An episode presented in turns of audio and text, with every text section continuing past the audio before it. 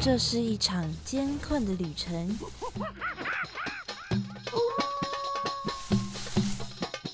也是一场精彩绝伦的冒险。欢迎进入美好的动物世界，打开你的耳朵，用心感受。嘘，注意听，动物就在你身边。Animals 冒险王。你们准备好了吗？生活中处处是动物，只要你细细去发现，人人都是冒险王。欢迎收听世新广播电台 AM 七二九，每个星期三早上十一点十分的 Animals 冒险王，我是主持人 Head Cat 猫猫。又到了我们每周聊动物的时间啦。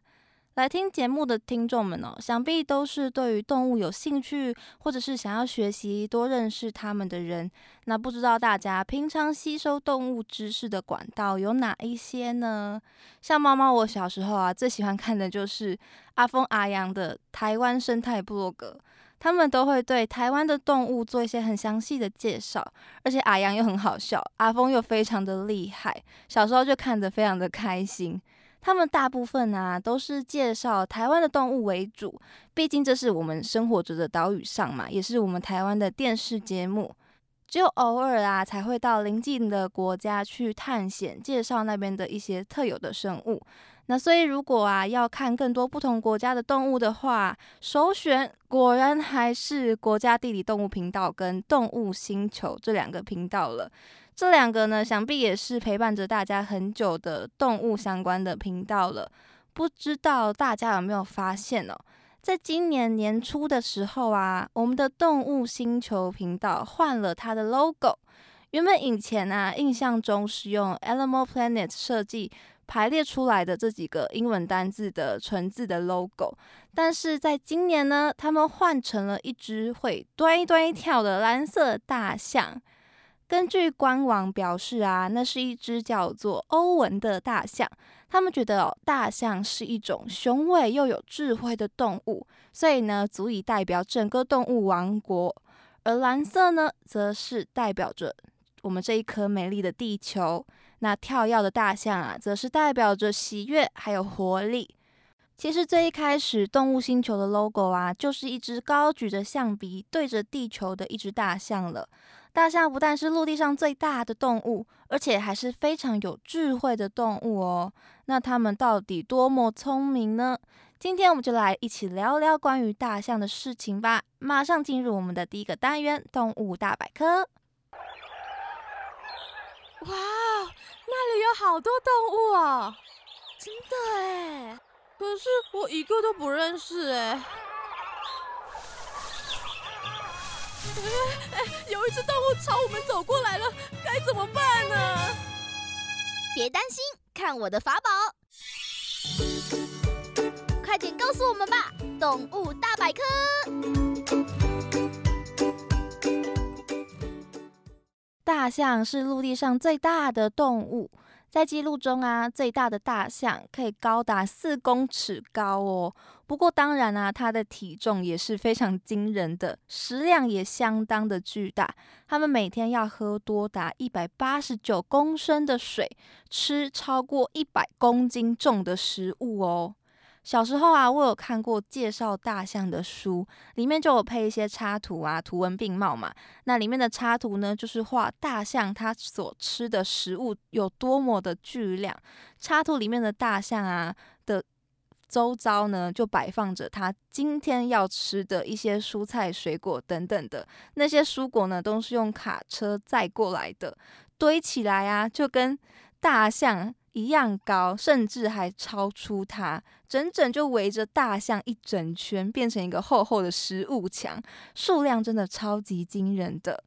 大象虽然这么大只哦，不过它们的脚看起来却是很纤细的。如果我们用 X 光啊照大象的脚，看它的骨头的话，就会发现它的脚趾是呈现踮起来的一个状态，也就是说，只有脚趾的地方有碰到地面，它的脚趾骨头呢是向下的，就可以说呢，大象是踮脚，用它们的脚趾在走路的哦，这让它们的脚啊缺乏弹性，所以因为太纤细的脚跟脚骨是向下，导致脚缺乏弹性的这个构造，让大象没有办法执行跳跃的动作，所以大象是没有办法跳起来的哦。不过，虽然大象不会跳，但是大象它还会游泳、会跑步，还会用双脚站立。这对大象来说也是非常足够的了。毕竟大象这么大只，它的优势就是利用它庞大的体型嘛。会不会跳对大象来说，其实也没有说有什么重要的影响。大象生活的地方啊，不管是非洲还是亚洲，都是属于比较热带的炎热气候。而且大象它们没有汗腺，也就没有办法像我们人类一样用流汗来达到调节体温的效果，因为它们根本就不会流汗。而像大象体型这么庞大的动物，它们为了要调节体温，所要散去的热量可是非常多、非常可观的。为了不让自己的体温呐持续的上升，大象演化出了一些帮助它散热的构造出来。其中一项就是它大大的耳朵。大象的耳朵又大又薄，里面布满了丰富的微血管，形成一张大大的微血管网。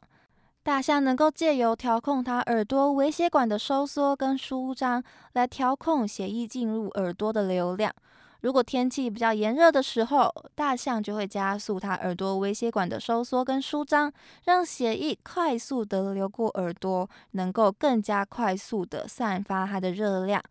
由于大象耳朵的皮肤非常的薄，所以当血液啊流进耳朵的时候，几乎就可以非常近距离的接触到比较低温度的空气，也就可以达到血液降温冷却的效果。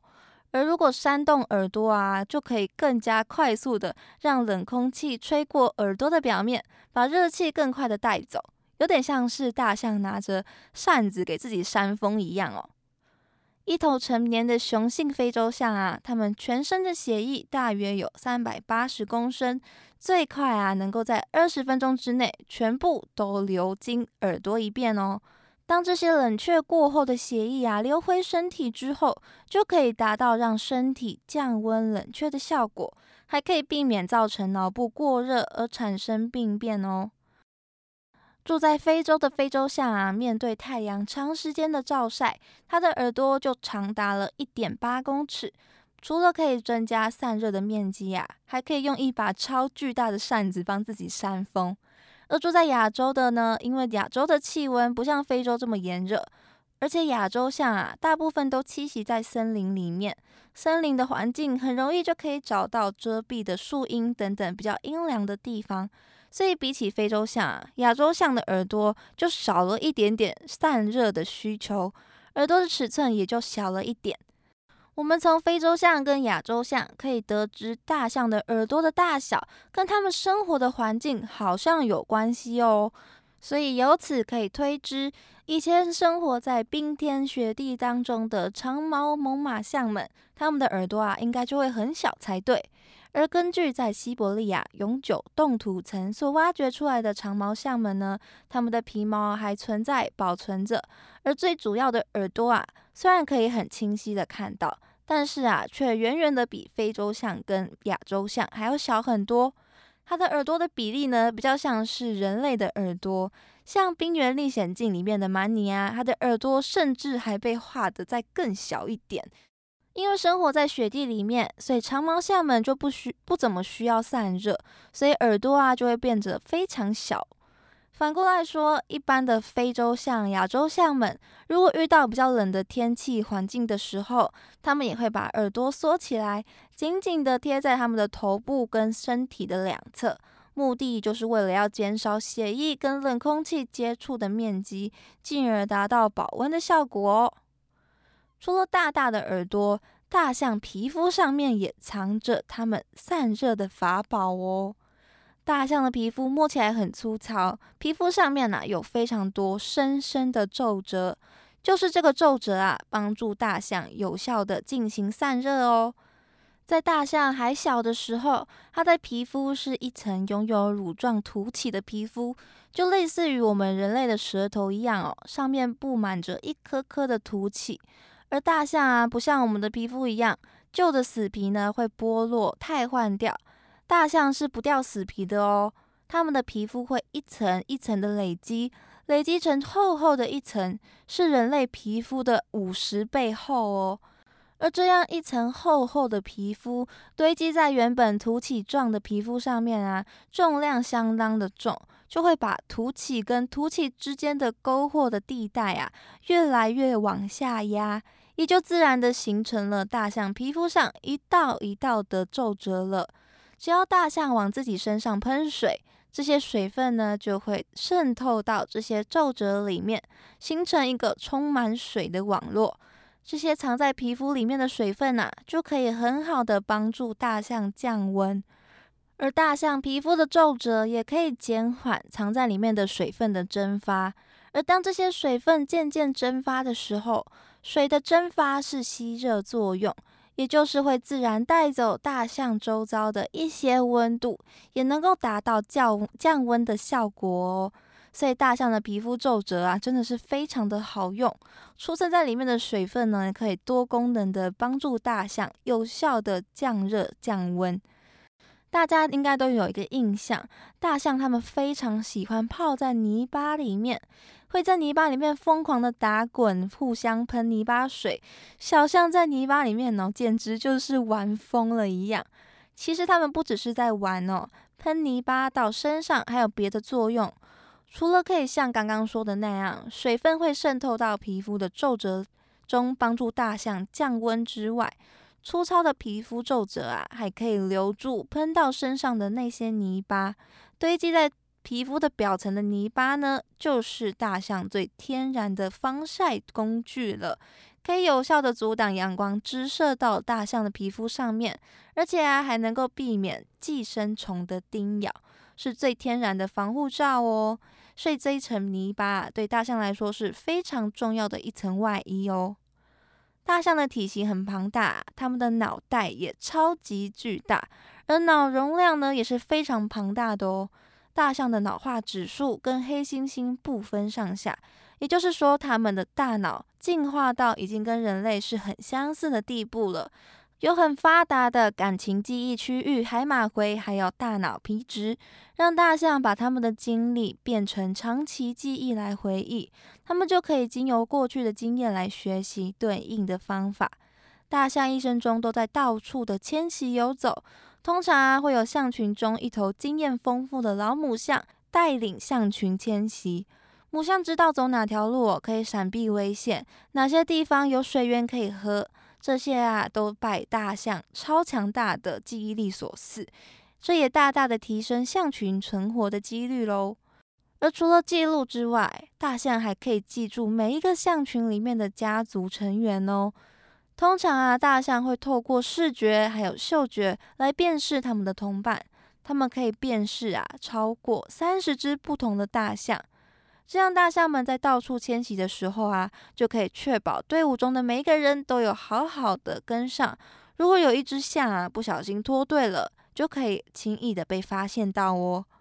而这样的记忆力也让他们可以分辨出对他们有敌意的对象，或者是判断出危险的征兆。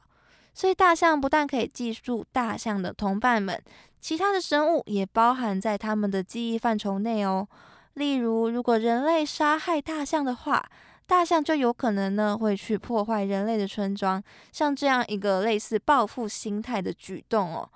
但是如果我们不欺负大象的话，它们也是很温驯的动物哦。大象的记忆力很长久，所以你对它好的话，它们也都会记得。如果你小时候认识这只大象，好几年之后呢，这只大象也还是会继续记得你的哦。但是这样惊人的记忆力啊，也让大象成为除了人类之外，容易患上创伤后精神压力障碍的动物之一。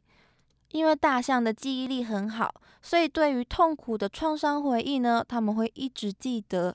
但是这样高度发达的大脑啊，也让大象有了许多的创意跟解决问题的能力。他们把记忆力跟解决问题的能力结合在一起，就可以轻易的学习新的东西。大象非常的聪明哦，他们的智商的一个表象就是给大象照镜子的话，它是可以认出镜子里面倒映出来的是它自己哦。这个是很厉害的认知能力，能够做到的呢，只有人类、人猿、海豚还有喜鹊而已。像很多网络上的宠物影片啊，比如说给猫照镜子，猫就会对镜子里面的猫生气威胁，因为它以为那只猫是别只猫，不知道镜子里面的其实就是它自己。大象聪明的部分当然不是只有这样啦，大象还会算数学哦，他们会基础的算术，他们对于艺术方面的造诣啊也是非常有天分的。大象会把各种颜色跟元素划分组合。成为自己独特的创作艺术，他们甚至还懂音乐哦。他们可以辨认出十二种音调，还可以自己创作旋律哦。不过，知道了这件事的人类们，怎么可能错过呢？世界上真的会有拿画笔画画的大象，而且还画得超级好，每一笔都下得很稳，而且还知道怎么运用颜色。但当然呢，每一个成功的背后哦，几乎都有一个残忍的事实。所以，虽然大象精通精通这一些很美好的创意跟创造力，但是却被运用在人类的利益上面，实在是有点令人难过。而除了绘画之外，我们刚刚也有说了音乐，所以世界上也是真的有大象组成的乐团 ——Elephant Band。大象主要是负责打击节奏的乐器，比如说鼓或者是锣等等的，而旋律的部分呢，则是由人类来演奏。当然，大象的聪明也不只是这一些，它们还会彼此之间互相合作，它们也懂得擅长利用任何触手可及的工具来解决问题。而它们用来拿工具的，就是它们长长的象鼻了。大象的鼻子非常的灵活，长度可以达到三公尺，鼻子的末端可以直接接触地面。大象的象鼻没有任何的骨头或者是软骨的构造，而是由大约十五万条的肌肉束所构成的哦，所以能够灵活的转动，还有撑起很大的重量。它们可以举起几乎有自己体型两倍大的东西。能够将大树连根拔起，也能够将敌人啊缠绕高举，甚至是往外抛出去。除了这样力大无穷的大动作之外啊，大象还可以做非常细致的小动作哦。全部呢都是因为象鼻前端呐有一个扇形的突出物，那个就像是我们的手指一样，让它们能够摘取食用的果实或是枝叶。然后再精准的把食物送到自己的嘴里，也能够摘取花朵，甚至还可以捡起地上的硬币哦。每一只大象的鼻子的功能啊都一样，但是它们象鼻末端的突出物啊却都不太一样哦。像是非洲象的鼻子末端呢，是上下都各有一个指形的凸起，所以就像是夹子一样，它是最能够灵活的握住一朵花，或者是捡起地上东西的大象。而亚洲象则是只有一个凸起物在上方而已，下方啊则是比较圆润粗厚的。至于长毛象，虽然它也是只有一个上方的指形凸起物。不过它的凸起啊，却是非常长也非常发达的，几乎可以包覆住象鼻的末端了。所以它也能够很灵活的运用它的鼻子末端，用鼻尖上面长长的凸起物啊，卷绕着食物，然后用下方比较平宽的下缘来撑住食物哦。象鼻的末端拥有非常丰富发达的微血管跟敏感的神经，嗅觉很敏锐，也像是人类的手指一样啊，有触感的，还能够像雷达一样侦测外界的环境资讯，再把资讯传回到大脑里面。大象喝水的时候也必须要用到它们的鼻子哦，他们会把水吸附在鼻子的前端，再送入它们的嘴里面。它们每吸一口水，就可以有大约五公升左右的水量哦。所以，大象的鼻子真的是对大象而言是非常重要的器官。如果象鼻的前端被鳄鱼或者是其他肉食动物给伤害了，大象就会因为没有办法喝水，或是进食，或是失去它们敏锐的感觉功能，而导致大象的死亡哦。除了觅食、抓取跟喝水之外，象鼻还是大象很重要的沟通工具哦。他们会用象鼻互相打招呼，会把象鼻彼此交缠在一起，或者用象鼻碰触对方的脸或是身体，来表达他们的关心或是问候。大象除了彼此之间互相关心之外，它们也是非常富有同理心的动物哦。大象是唯一会在同伴过世的时候为他们悼念的动物哦。他们会围着死去的同伴，轮流用象鼻在他身上触碰，跟死去的同伴做最后的道别。而大象如果在路上啊发现了同伴的遗骸，也会停下来用象鼻轻抚对方的身体，甚至还会捡起象牙或者是骨头把它带走。不知道大家有没有听说过关于大象墓地的这个传说？传说中大象在死前呐会有所感应。在这之前呢，他会先跟他的同伴好好的道别完，然后独自前往大象的墓地，跟先者们一起安息在墓地里面。虽然这个传说好像没有被证实过，但是这个传说的大象墓地呢，却一直流传在这个世上。大象这样拥有情感的表象，不只是对应到同伴，他们也曾经对于其他的动物有过关心的行为。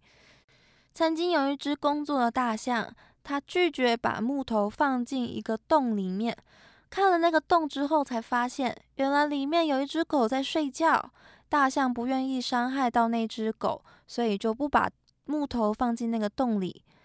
除了这个案例之外，也有大象曾经有遇到过受伤的人类，它就在它的身边保护它，陪伴它。所以大象其实是会独立思考，又拥有自己的感情在的哦。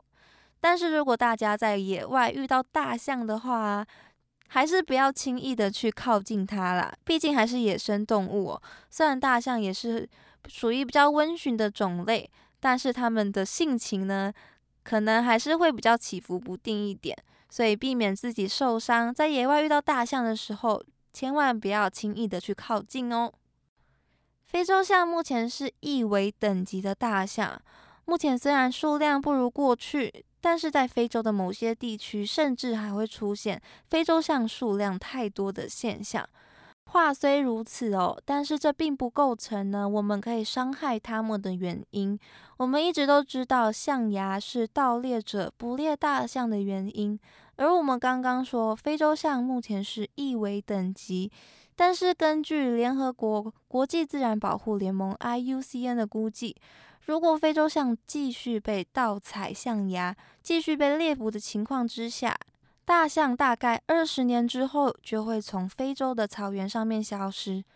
其实，在二零一六年十月，第十一届濒临绝种野生动植物国际贸易公约缔约国的会议当中，经过各国代表的讨论跟决议之下。已经呼吁各国啊关闭国内合法的象牙买卖的市场了，希望可以经由减少供给跟交易，达到杜绝象牙买卖、保护大象免于被迫害的作用。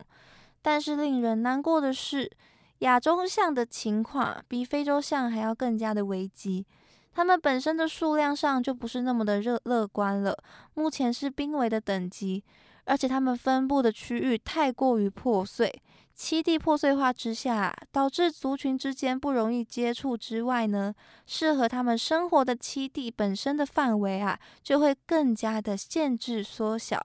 让亚洲象群生活的更加的艰辛。而除了持续被盗采的象牙之外，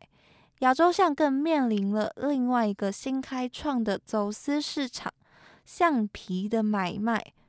人们伤害大象，取下它们的象皮。只是为了取出橡皮中间的那一层脂肪，那层脂肪啊，风干之后就会制作成佛珠，或者是跟着一些象牙一起变成药材中的一部分。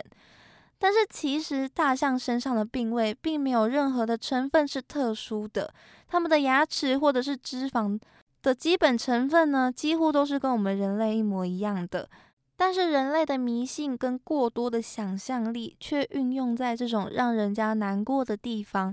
前面我们有说了，大象不仅仅是群居性、族群凝聚力非常强的动物之外，同时它们的记忆力跟情感都发展到了一个相当惊人的地步。它们已经是拥有自己感情的动物了。